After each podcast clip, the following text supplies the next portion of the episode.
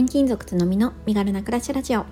この番組はスキルシェアアプリを運営する私が働き方だけでなく暮らしや子育てについてももっと身軽に心地よく暮らせる人を増やしたいという思いで毎日配信しています毎朝6時に配信しているのでお気軽にフォローやコメントをいただけるととっても嬉しいですおはようございます8月2日水曜日です皆様いかがお過ごしでしょうかちょっとね本題の前に雑談をさせてもらいたいなって思ってます。いやなんかねもう今日の朝もう子供たちがねすごい大変だったんですよね。なんだろう生きしぶりというやつですね。もうなんか2人とも保育園に行きたくないみたいな感じで。でまあいわゆる なんか爆発してたんですよね朝。どうしたってぐらい爆発してて。なんかねあのそもそも、えー、昨晩結構寝苦しかったみたいで、えー、次女はね何度もなんか目が覚めちゃったみたいでで私もね、うん、ちょっとね室温が高かったんですよね何度も起きてしまって寝不足っていうのもあったのかなって思います。で長女に関してはなんかね夜中おねしょをしてしまったみたいでそれでまあ着替えてとか何のとか、うん、していたことによる、まあ、寝不足 まあ結局ね寝不足っていうところがね、うん、原因なのかなって振り返ると思うんですけど、まあ、朝ねそんな感じですごいバタバタしてたんですよね。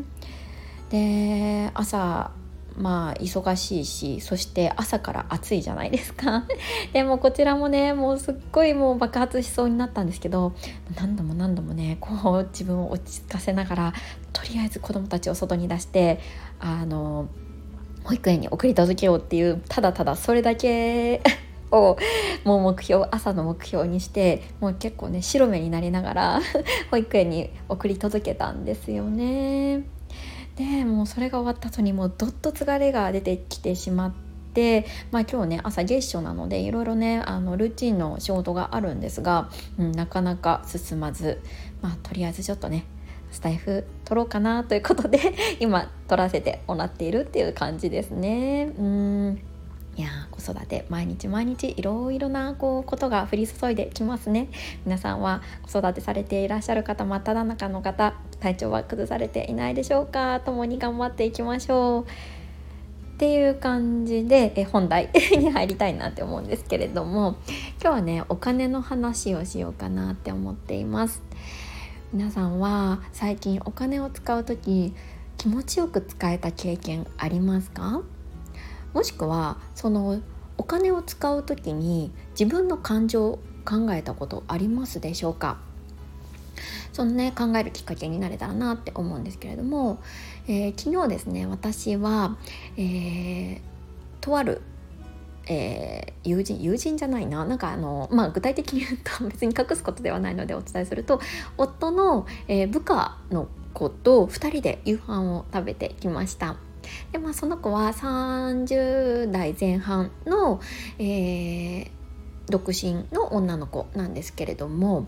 えー、結構ね仲良く家族ぐるみでねあの仲良くさせてもらっていて、えー、先日もね大阪にも一緒に行ってきたんですよねその子とその子の彼氏とあと私たち家族で、えー、大阪の方に行ってきたんですよね。で、まあ、いつもはね家族ぐるみでみんなで一緒に行動してたんですけどなんかねちょっとあの2人でねお話をしてみたいなって思って私からお誘いをしました。というのもちょっと昨日の放送でもちょっとちょこっと触れたんですが昨晩は、えー、子どもたちが前通っていた保育園の、えー、夕食会みたいなディナーデーっていうね月1回催されるねあの催し物があったんですよね。であの保育園があの夕食を作ってくれてみんなでねバイキング形式で食べましょうみたいな小さなイベントがあって子どもたちそのねイベントが好きなので、えー、参加させていただいたんですね。でその間、まあ、夜なのでだいたい7時ぐらいまで、うん、保育園にいて、えーと、夕飯をねみんなで仲良く食べている間に私はその子と、えー、夫の部下の子ねと,、えーと夕食を食べてきました。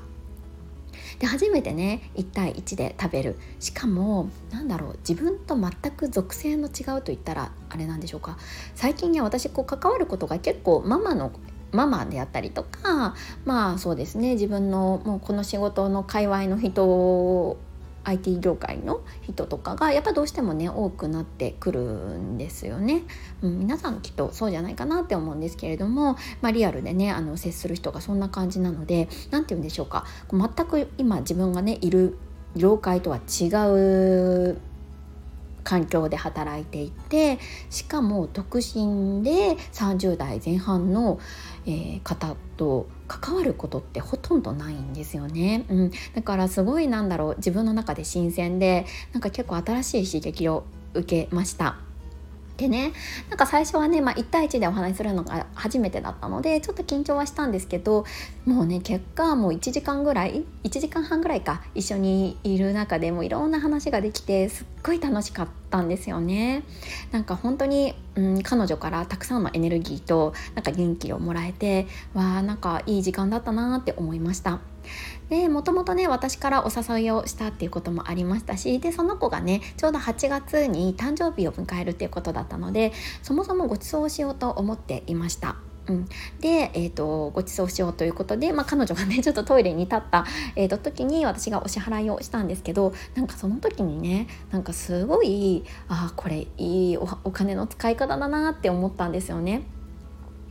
かその子にうーんご馳走するっていうこと自体もなんか喜びを感じましたしこういう環境というかがあるこういうまあ一緒にねえー、夕飯楽しい夕食を共にして素敵な時間を共にできる人がいるっていうこと自体にもすごい幸せを感じてその時間を提供してくれた彼女にもねすごい感謝の気持ちが溢れてきたんですよね。うん、なのでそのお支払いをする瞬間になんかすごいもうポジティブな、うん、エネルエネルギーって言ったらなんかちょっとスピリチュアルっぽくて嫌なんですけどなんかこう感じてなんかこうあこれがいいお金の使い方なんだなってこう実感できたんですよね。私は過去に結構お金を支払うことに対してネガティブなイメージっていうのを持っていたことがありました。なんかお金を支払うと自分の中からねもちろんまあうん、お金がねなくなってしまうみたいなイメージがあってああまた使っちゃったみたいな感覚があったんですけどここ最近になってこういうポジティブにお金を使うなんかお金を送り出すみたいなイメージでしょうか、うん、なんかそんなねあの感覚を持つことができていてなんかこれってすごい幸せなお金の使い方だなって思うんですよね。もちろんいつもいつもねこうやってこうポジティブなエネルギーを持ってお金を使うことができるかっていうわけではないと思うんですけれども、まあ、何の感覚もなくね日用品とかね買う時とかはね普通にお金を出してみたいなポジティブでもネガティブでもない感覚をであのお金を使うっていうことが、まあ、ほとんどではあるんですが結構ねこう時折すごいこううん湧き上がるこう感謝の気持ちとか良かったなとかすごい、うん、プラスのエネルギーを感じながらお金を使う時すごい幸せだなって感じます。皆さんはこんな感覚になることありますか？またはこうお金を使う時どんな気持ちで、えー、使うことが多いでしょうか？なんかね必ずしもさっき言ったようにポジティブだけな気持ちだけでこう使う使える時ばかりではないと思うんですけど少しでもねせっかくお金を使うのであれば自分も相手もそしてうーんその支払った先にとってもなんかこうハッピーな気持ちが流れるようなお金の使い方をねしたいななんて思った夜 だったんですよね。はいちょっとねまとまりがなくなってしまいましたけれども昨日はねそんな感じで夜を過ごしましたまたね彼女とは、えー、一緒にねご飯を食べようっていうお約束をしたのでその時がねすごい楽しみだななんて思っていますまあちょっと話は脱線しちゃうんですけどやっぱりねこう自分となんかこういる環境の違う人と、うん、接することってやっぱり少なからずさまざまな刺激をもらえますよね。なんかそれは、うん、リアルだけじゃなくてこういうスタンド FM を通じて、まあ、オンライン上でねあの刺激を受けることもたくさんあるんですけれどもやっぱりいろんな人と出会って関わりを持つってやっぱり自分の人生の中でね必要なことだしこれからもね大切にしていきたいななんて、うん、同時に思いました。はい、えー、どなたかのね参考になったら嬉しいです。はい、えー、ここからはコメント返しをさせていただきます。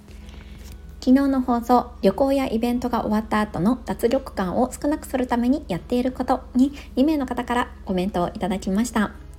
えー、この回では私がね結構こう大きな旅行が終わった後とかイベントが終わった後にこうちょっとね力がふーって抜けちゃうのを防ぐために次のね楽しみをあえて作るようにしていますよっていうお話をした回になります。伊藤優子さんです。津波さんの先の予定を聞けただけで私までワクワクしちゃい。ました私も何か予定立ててみようと思いますということで伊藤優子さんありがとうございます。いやなんかそんな風に言っていただけて嬉しいなと思います。なんかね私の予定をただただ言った回みたいになっちゃったかななんて思い 思ったんですけれどもなんかそうやってねワクワクしていただけて嬉しいなって思いました。人の予定を聞くのって意外に面白いですよね。私はね結構好きなんですよね。あ来週何するとかよくね雑談とかでも実際リアルのねコミュニケーションでもよく使うんですけれども皆さんのねあの予定とかも伺えたら嬉しいななんて思いました。ゆうこさんは何をされますか？立てたね予定とかもしあればぜひぜひ教えていただけるととっても嬉しいです。ありがとうございます。はい、えー、続いてゆうずきさんです。つのみちゃんおはようございます。私たち夫婦毎月何かしらのイベントを用意しているので本当に1年があっという間に過ぎてしまいます。